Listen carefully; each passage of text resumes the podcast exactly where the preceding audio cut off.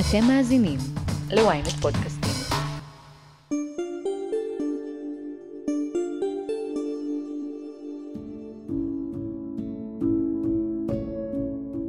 אני כבר עוד מעט שלוש שנים בתהליך. עברתי ועדה, עברתי מה שאני צריכה לעבור, עברתי ניתוח שנה שעברה, לפני שנה בדיוק.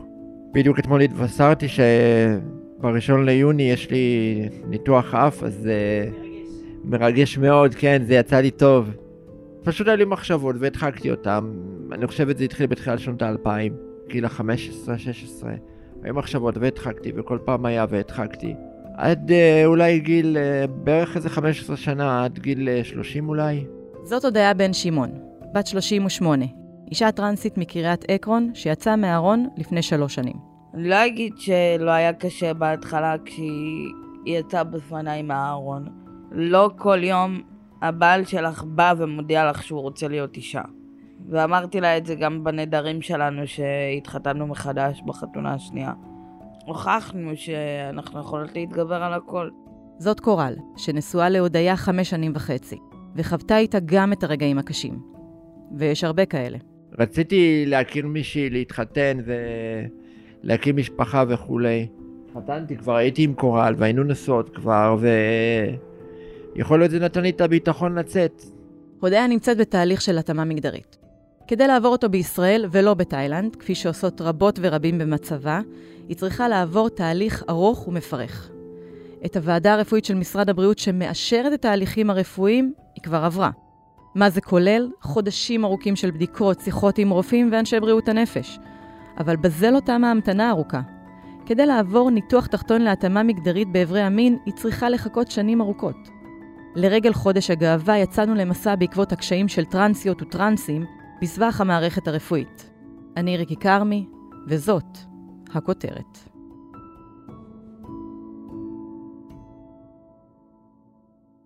אני תובעת את כללית אה, שייתנו לי מימון בחו"ל לניתוח תחתון. למה? כי פה בארץ זה ארבע שנים צריך לחכות לפחות. מתי הניתוח שלך? שלי עוד שנתיים צריך להיות, ב- בדיוק עוד שנתיים ושלוש שבועות. זה לא מתסכל גם אותך בתור בת זוג? כן, שלא רק היא, טרנסיות שרוצות לעשות את הניתוח תחתון מגבר לאישה, צריכות לחכות ארבע ולפעמים גם חמש שנים, ויש פה רק מנתח אחד שעושה את זה, ולא מוכנים גם לממן להם לשלוח אותם לחו"ל, הן צריכות להוציא מאה אלף שקל מהכיס שלהם בשביל ללכת לעשות את זה בתאילנד אם הן לא רוצות לחכות. גם אני, כאילו, בשביל הודיה, בתור האישה שלה, כן חווה את התסכול, כי היא באה ואומרת לי שדי, היא מתה כבר לעבור את הניתוח ולהיות שלמה וזה, אז כאילו, אז את כן חווה את התסכול שלה, כי את מבינה אותה. היום הודיה מנסה להסתכל על הדברים בהומור, אבל זה מתובל בתסכול גדול ובכאב רב, והיא לא היחידה. הוועדה מקבלת כ-300 פניות בשנה, אבל בשנה מתבצעים רק כ-30 ניתוחי התאמה מגדרית מזכר לנקבה, והביקוש עולה ועולה. אדיר ינקו, כתב הבריאות של ידיעות אחרונות ו-ynet, תעשה לנו סדר בבקשה. בעצם אנחנו מדברים על אה, סדרת אה, ניתוחים, אה, בעיקר ברמה הכירורגית, שמיועדים למה שנקרא F2M ו-M2F. F2M זה Female to Male, ו-M2F זה Male to Female. זו ההגדרה הרפואית, שבעצם ההגדרות הללו מותאמות לקהל שמבקש את אותם ניתוחים, וצריך להגיד, בניגוד להרבה מאוד ניתוחים כירורגיים, פלסטיים, אחרים, הניתוחים הללו שמיועדים לקהילה הטרנסית, זה בעצם הניתוחים היחידים שהמדינה, אם תרצי אפילו, מתעקשת לשלוט עליהן ולהפעיל רגולציה מאוד מאוד משמעותית. כמות הפונים לאותה ועדה עלתה משמעותית במאות אחוזים בשנים האחרונות. אם אנחנו מדברים לפני כעשור על כ-20 פונים בשנה, אולי 30 פונים בשנה, היום אנחנו כבר מדברים על מאות, אה, ומדובר על צוואר בקבוק מאוד מאוד משמעותי, וצריך להגיד, לא מדובר על ניתוחים שהם אה, תורמים לשיפור איכות החיים, זו הגדרה מאוד רכה, מדובר על ניתוחים שמצילי חיים עבור הקהילה הטרנסית, כלומר, אה, אם זמן ההמתנה הוא חמש שנים בחלק גדול מהמקרים עבור אישה טרנסית, מדובר על חמש שנים שהיא קשה לה, אם אפילו נגיד בלתי אפשרי עבורה, לדמיין את החיים שלה. אהלן, מה נשמע? מה קורה? מה שלומכם? איך מה אתם? העניינים? היי, אני אני מה, נעים מאוד. אני ריקי. אה, היי ריקי, דיברנו. נכון. לא שמתי, הנה. אז אה, תקשיבי, המחלקה רגועה טפו טפו, יחסית ליום ראשון, רצית רקע של בית חולים, אני יודעת. זאת מאיה עורבי, ערבייה מוסלמית מעכו שחלמה להיות אחות. יצאתי אה, לאכול צהריים, הייתי עם עוד אחות במחלקה שעבדה איתי, ועוד אחות ממחלקה אחרת, וניהלנו שיחה. ואז פתאום האחות שהייתה ממחלקה אחרת אומרת, וואי, קיבלנו עכשיו מישהו מגעיל עם ציצי, ואני לא, לא יודעת מה הוא עשה לעצמו. היא כאילו דיברה על טרנסית שקראו לה מאיה, שהיא לא איתנו עכשיו. ואני אומרת, טוב, מה, מה אני אעשה עכשיו? היא מדברת על מישהי שדומה לי חד משמעית, ואני לא יודעת מה אני עושה. מאיה נולדה בשם תאמר, ומאז ומתמיד היא הרגישה אישה, למרות האווירה השמרנית שבה היא גדלה. היום היא בת 29, ולפני כחמש שנים יצאה מהארון מול ההורים שלה, שבהתחלה לא היה להם פשוט להיפרד מתאמר ולקבל את מאיה. היא החליטה ללכת עם הזהות הפנימית שלה ועזבה את הבית לפני שש שנים. אני מבינה, אני ממש ממש עם רגליים על הקרקע, ואני מבינה שזה תהליך מאוד קשה גם לי מבחינה אישית, לק- לקבל את עצמי בתור מאיה כביכול, שכל הזמן הייתי תאמר שנמצא בחברה ויש לו חברים וגם משפחה. אני צריכה להיפרד מהדמות הזאת. בהחלט היא מפסיקה להיות נוכחת בחיים, ויש את מאיה שיוצאת מבפנים לבחוץ ומפגינה את הנשיות שלה, והיא נמצאת ונוכחת. אה, אז גם המשפחה צריכה לעבור את התהליך הזה. לקבור את הבן שנולד, ו- ולקבל את הבת המקסימה ש- ש- שבאה ובאמת לתת להם מהלב. מאיה עברה לאשדוד, למדה והחלה לעבוד כאחות במחלקת ילדים באסותא. לאחר מכן היא עברה לאיכילוב. היום היא עובדת במרפאת קשת להתאמה מגדרית בבית החולים וולפסון. המסע של מאיה הוביל אותה למקום שהיא גאה בו, אבל היא אומרת שיש עוד הרבה דברים שצריך לתקן בדרך עבור הקהילה, במיוחד כמי שיש לה מבט מבפנים על המערכת. אני רוצה קודם כל לדבר על זה שטרנסית וטרנס הם בני אדם כמו כל האוכלוסייה. ולטפל בכאבי בטן של טרנסית זה כמו לטפל בכאבי בטן של ססג'נדרית אותו דבר. אין, אין פה המצאה, אין תרופות חדשות, אין מחקרים אחרים, זה אותו דבר. כל הבעיה זה במודעות של הרופאים כלפי האוכלוסייה. גם לדבר בשפה מתאימה, במגדר נכון, לכבד, ולא כבוד אה, מיותר או רגיש יותר או, או באמת מרתיע, בוא נגיד, אלא לשאול באיזה מגדר את מעדיפה שאני אפנה אלייך. היום אני מבקש להתמקד בחלק ייחודי בקהילת הלהט"ב, קהילה שבעיני רבים היא פשוט שקופה, וזאת הקהילה הטרנסית.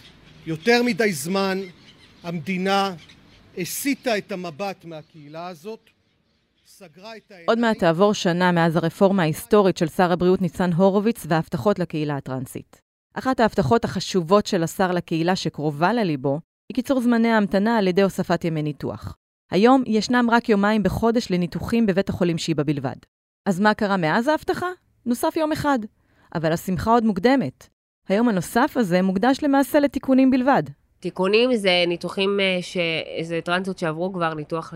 תחתון ולא כל כך מוצלח, או שבאמת אה, לא מרוצות מהניתוח והן עוברות תיקון. אז הם לקחו את היום הזה הנוסף וקיבצו את כל אלה שרצו לעשות תיקונים ושמו אותם ביום הזה. אז הנה, הוספנו לכם. אבל לא באמת הוספנו. כי אתם לא מנתחות בנות אה. שמחכות חמש-שש שנים עם איבר שתקוע שם והן לא רוצות אותו. למאיה יש בטן מלאה על היחס של מערכת הבריאות לטרנסים וטרנסיות. למרות ההבטחות לשינויים רבים, הם עדיין נמנעים בכלל מלגשת לרופא. החשש מהשפלה והמשאבים הדלים דוחקים אותם מהמרפאות. טרנסית שעוברת ניתוח תחתון והיא צריכה להגיע לרופא נשים, אז היא לא באמת אה, מגיעה, כי היא לא יודעת איך הוא יתייחס אליה, או היא לא יודעת איך הוא ייגש אליה, למרות שזה מבחינה אנטומית ממש ממש אותה התייחסות כמו של אה, אישה ססג'נדרית. יש עדיין פערים.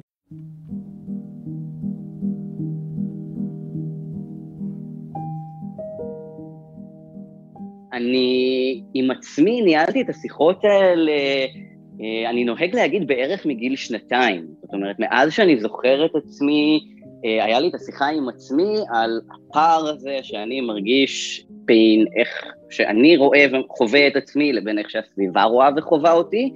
אה, במשך השנים, במשך הילדות, זה היה נראה לי כמו איזושהי מחשבה ש... אף אחד קודם כל לא יכול להבין, ולא רק זה, מהתגובות שקיבלתי כלפי הנראות שלי, כי מאז ומעולם נראיתי כמו ילד, uh, בהתחלה מה שנקרא טומבוי, ובגיל ההתבגרות זה כבר פחות מקובל להיות עם uh, שיער קצר. עופר ארז הוא גבר טרנסג'נדר בן 28 שגר היום בחיפה. כשכולן מסביבו לבשו מלמלות ושמלות, הוא תמיד נראה והרגיש בן.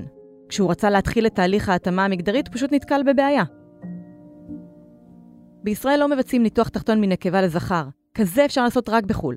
אבל בעשור האחרון התבצעו מספר קטן של ניתוחים שכאלו לפנים משורת הדין. אבל יש ניתוחים משלימים שיכולים לעזור לקהילה, כמו הקטנת חזה. גם כאן, כדי להגיע לניתוחים ולתרופות, צריך לעבור דרך הוועדה של משרד הבריאות. אני חוויתי ועדה, כן, אני חייב להגיד שגם הוועדה הזאת מאוד השתנתה, כאמור, משרד הבריאות מסתכל היום על הקהילה הטרנסית ובוחן מה הצרכים שלה מצד אחד, מצד שני קיים איזשהו אבסורד, יש המון המון אנשי מקצוע שרתומים לנושא הזה ומבינים, ואת יודעת, יש עכשיו כנסים וימי עיון, ומצד שני המדיניות עדיין תקועה בסוף שנות ה-80. כשעופר הציג את עצמו בפני הוועדה הוא הרגיש שהוא צריך להתחפש. אין ספקטרום של גבריות ונשיות.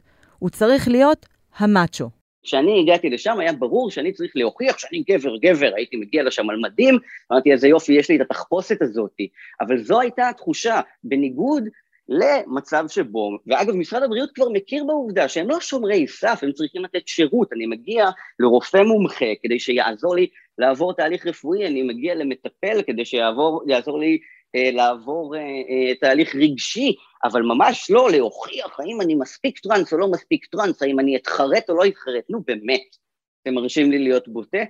אני מגיע לגינקולוג, שוב, כמו שאמרתי, לבוש בדרג הזה של מדי קצין, עכשיו, אני מגיע לוועדה עם בקשה אחת, ניתוח חזה, בסדר? שום דבר אחר לא היה רלוונטי לי אז, אה, ואני נכנס לגינקולוג והוא אומר לי, טוב, אז עכשיו בוא תשכב על המיטה, אנחנו צריכים לעשות בדיקה. ואני מסתכל עליו ואומר לו, למה? בשנת 2022 עדיין אין בארץ רופא שיבצע ניתוח תחתון להתאמה מגדרית מאישה לגבר, אבל ניתוחים פלסטיים בחזה הם לא דבר חדש בשוק. לדברי עופר, המערכת צריכה להגדיר שזה משהו שמעניין אותה ולשלוח רופאים להתמחות ולפתוח את השוק הזה גם לניתוחים פרטיים. אבל היא לא עושה את זה כי היא רוצה לשלוט על חייהם. בוועדה יושב פסיכיאטר אחד בלבד, ולטענת עופר זה יוצר צוואר בקבוק. בקיצור, הכל תקוע בבירוקרטיה של שנות ה-80. אני מרגיש מתוסכל. יש איזה פער מאוד גדול בחיים שלי, אה, בין אה, איך שאני חווה אותם במעגלים הפנימיים שלי, שבאמת בגיל 28 אה, ואחרי יותר מעשר שנים מחוץ לארון, הם מעגלים מאוד אוהבים ומאפשרים, שאני יכול להיות בהם מי שאני רוצה ואיך שאני רוצה, ואז הרגע הזה שאני צריך להתקשר uh, למרפאה, ואני uh, מבין שהרופאה שלי לא נמצאת היום, ואני צריך להגיע לרופא שאני לא מכיר, ואני מת מפחד.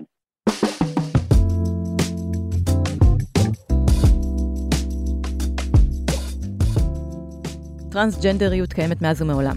בשנות ה-50 התחום הלך והתפתח כשרופאים החלו להתנסות בביצוע ניתוחים כאלו. בארצות הברית אסרו על נטילת הורמונים ועל ביצוע ניתוחים להתאמה מגדרית, שאז עוד קראו לזה שינוי מין. טרנסיות רבות אפילו מצאו עצמן בבית חולים לחולי נפש. ואז הגיעו שנות ה-60 וה-70, שבהן התפיסה החלה להשתנות בעולם. ב-1986 הייתה שנה מהפכנית בישראל. במשרד הבריאות לראשונה נקבע הנוהל לשינוי מין, והמשרד אפילו החל לממן אותו. בשנת 2014 עדכנו את הנהלים והגיל לניתוח ירד מ-21 ל-18. בנוסף, התהליך בוועדה קוצר לשנה. נכון להיום לא הרבה השתנה.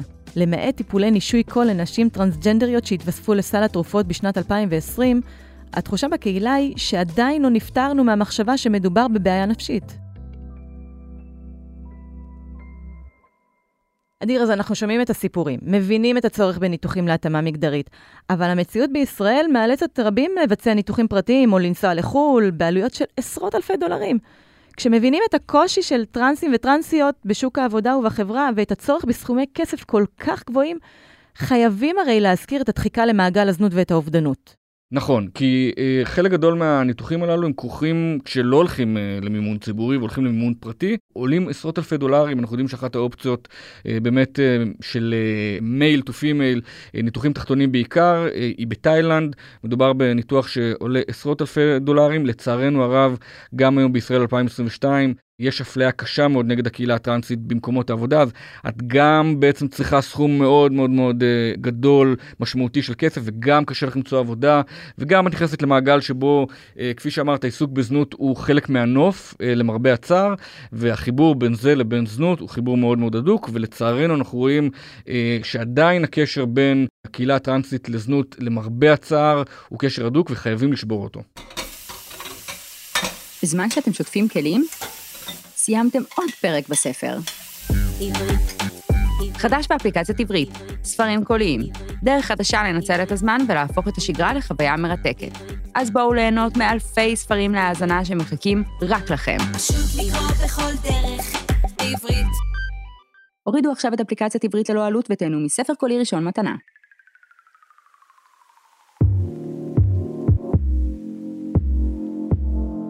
במשך רוב השנים ממתי שהניתוחים האלה התחילו בשיבא ב-1986, במשך רוב השנים זה היה אחד בחודש בלבד. את רוב הניתוחים אפשר לעשות בפרטי. המגבלה היחידה היא על ניתוח תחתון, שם בעצם המדינה מחזיקה את המונופול. זאת נינה לוי, בת 63 מתל אביב ונשואה כבר 27 שנים לדגנית. היא מוותיקות הקהילה הטרנסית ופעילה בקהילה במסגרת פרויקט גילה להעצמה טרנסית. פרויקט גילה הוא ארגון של טרנסג'נדרים למען טרנסג'נדרים, הוא הארגון הטרנסי הראשון שקם בארץ. נינה מכירה כל כך טוב את עבודת הוועדה, היא משמשת כנציגת הציבור בוועדה. אי אז ב-1986, הרפואה נכנסה למגננה מולנו. מישהו ניתח איזושהי אישה טרנסית בפרטי, הניתוח היה לא מספק, הייתה תביעת רשלנות, ואז בעצם מערכת הבריאות נכנסה לבונקר, המציאה את הוועדה ולקחה לעצמה בעצם מונופול על ניתוחים של אברי המין. הסטיגמה השלילית של הקהילה הטרנסית אה, גרמה לאנשי מקצוע, ספציפית מנתחים, אבל לא רק, לאנשי מקצוע, לעשות כל מאמץ אה, אה, לא לגעת בנו עם קצה של מקל ארוך. זאת אומרת, התחום שלנו היה תחום שממש אף אחד לא רצה להיכנס אליו, מוקצה. היום אנחנו בדיוק נמצאים באיזושהי אה, אה, נקודה כזאת, tipping point כזה, ש, שבו פתאום מתעוררים אה, רופאים, מחלקות ובתי חולים, ופתאום מתחילים ככה להבין שיש פה תחום שהוא חם ותחום שהוא מתפתח ותחום שהוא באמת יכול להביא להם גם אה, ערך יחצני ניכר. הוספת רופאים מתמחים והכשרתם, הוספת ימי ניתוחים, פתיחת השוק לתחרות, הוספת אנשי מקצוע כמו פסיכיאטר לוועדה הרפואית, הן רק חלק מההצעות של הקהילה לשר הורוביץ. אבל בלב ליבו של התסכול שלהם הוא בכלל במהות. המלחמה על השוויון, על הזהות, והרצון שהמדינה תכבד את החלטתם.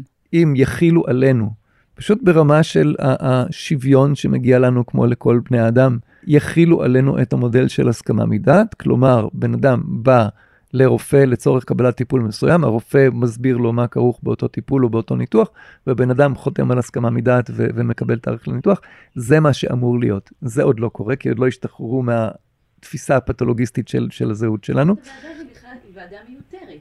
היא ועדה מיותרת, היא עושה איזושהי עבודה שהיא עדיין חשובה בלעזור לנו בתוך מערכת לא להיות שקופות.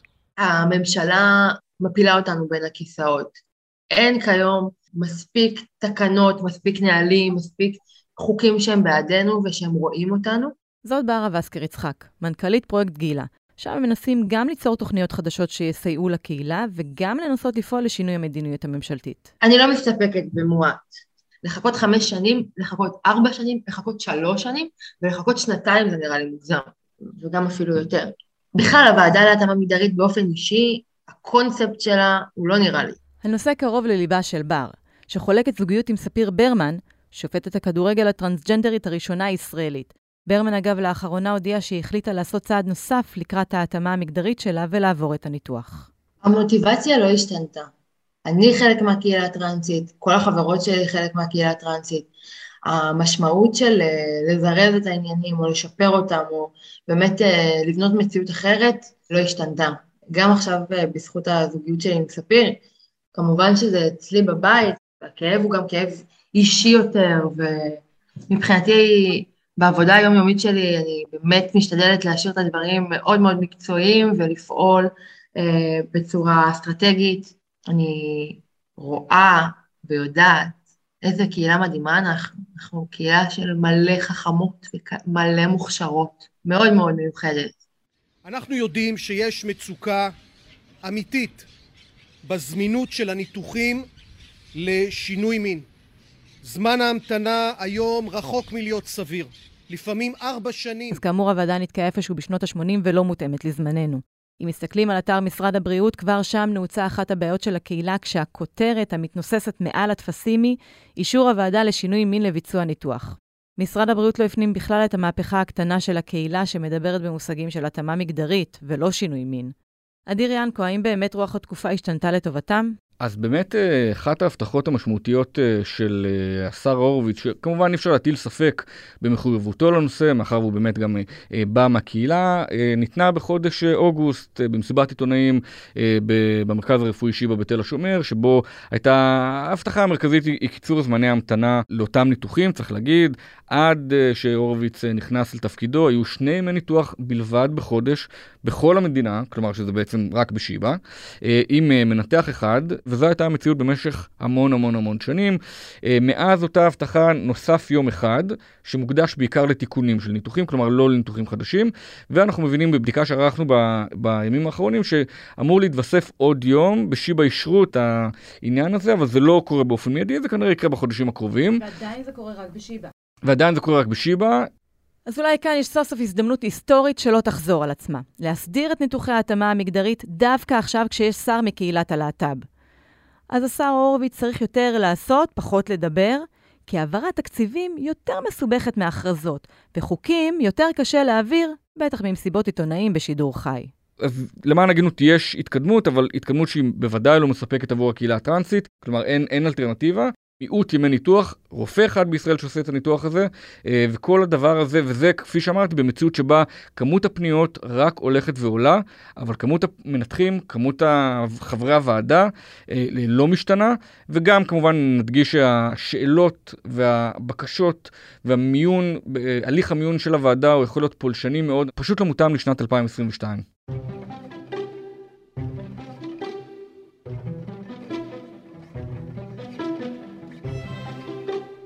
ונחזור להודעה שפגשנו בתחילת הפרק. יש לה מסר מאוד חשוב לכל צעירי וצעירות הקהילה הטרנסית. שילכו עם האמת שלהם, שאם יש טרנסים, טרנסיות שרוצים uh, להתחיל את התהליך, גם אם הם חושבים שלא יקבלו אותם, שיעשו את זה, כי הרבה דברים משתנים והרבה... הכל יכול להשתנות. עד כאן הכותרת להפעם. אתם מוזמנים לעקוב אחרינו בוויינט או איפה שאתם שומעים את הפודקאסטים שלכם. אם זה קורה באפל או בספוטיפיי, אתם מוזמנים גם לדרג אותנו ולהאזין לשאר פרקי המגזין שלנו. חפשו למשל את הפרק העם עם הגולן, המדינה פחות. וכמובן, אל תשכחו לשלוח את הפרק לחבר שעדיין לא שמע את הכותרת של היום. עורך הפודקאסטים הוא רון טוביה. תודה למעיין רודה על עריכת הטקסט ולגיא סלם על הסיוע בעריכה הטכנית. על הסאונד, ניסו עזרן, עריכה לשונית אור שמש. סיון חלאי חברה גם היא בפודקאסט הכותרת. אני ריקי כרמי, חגה והשמח.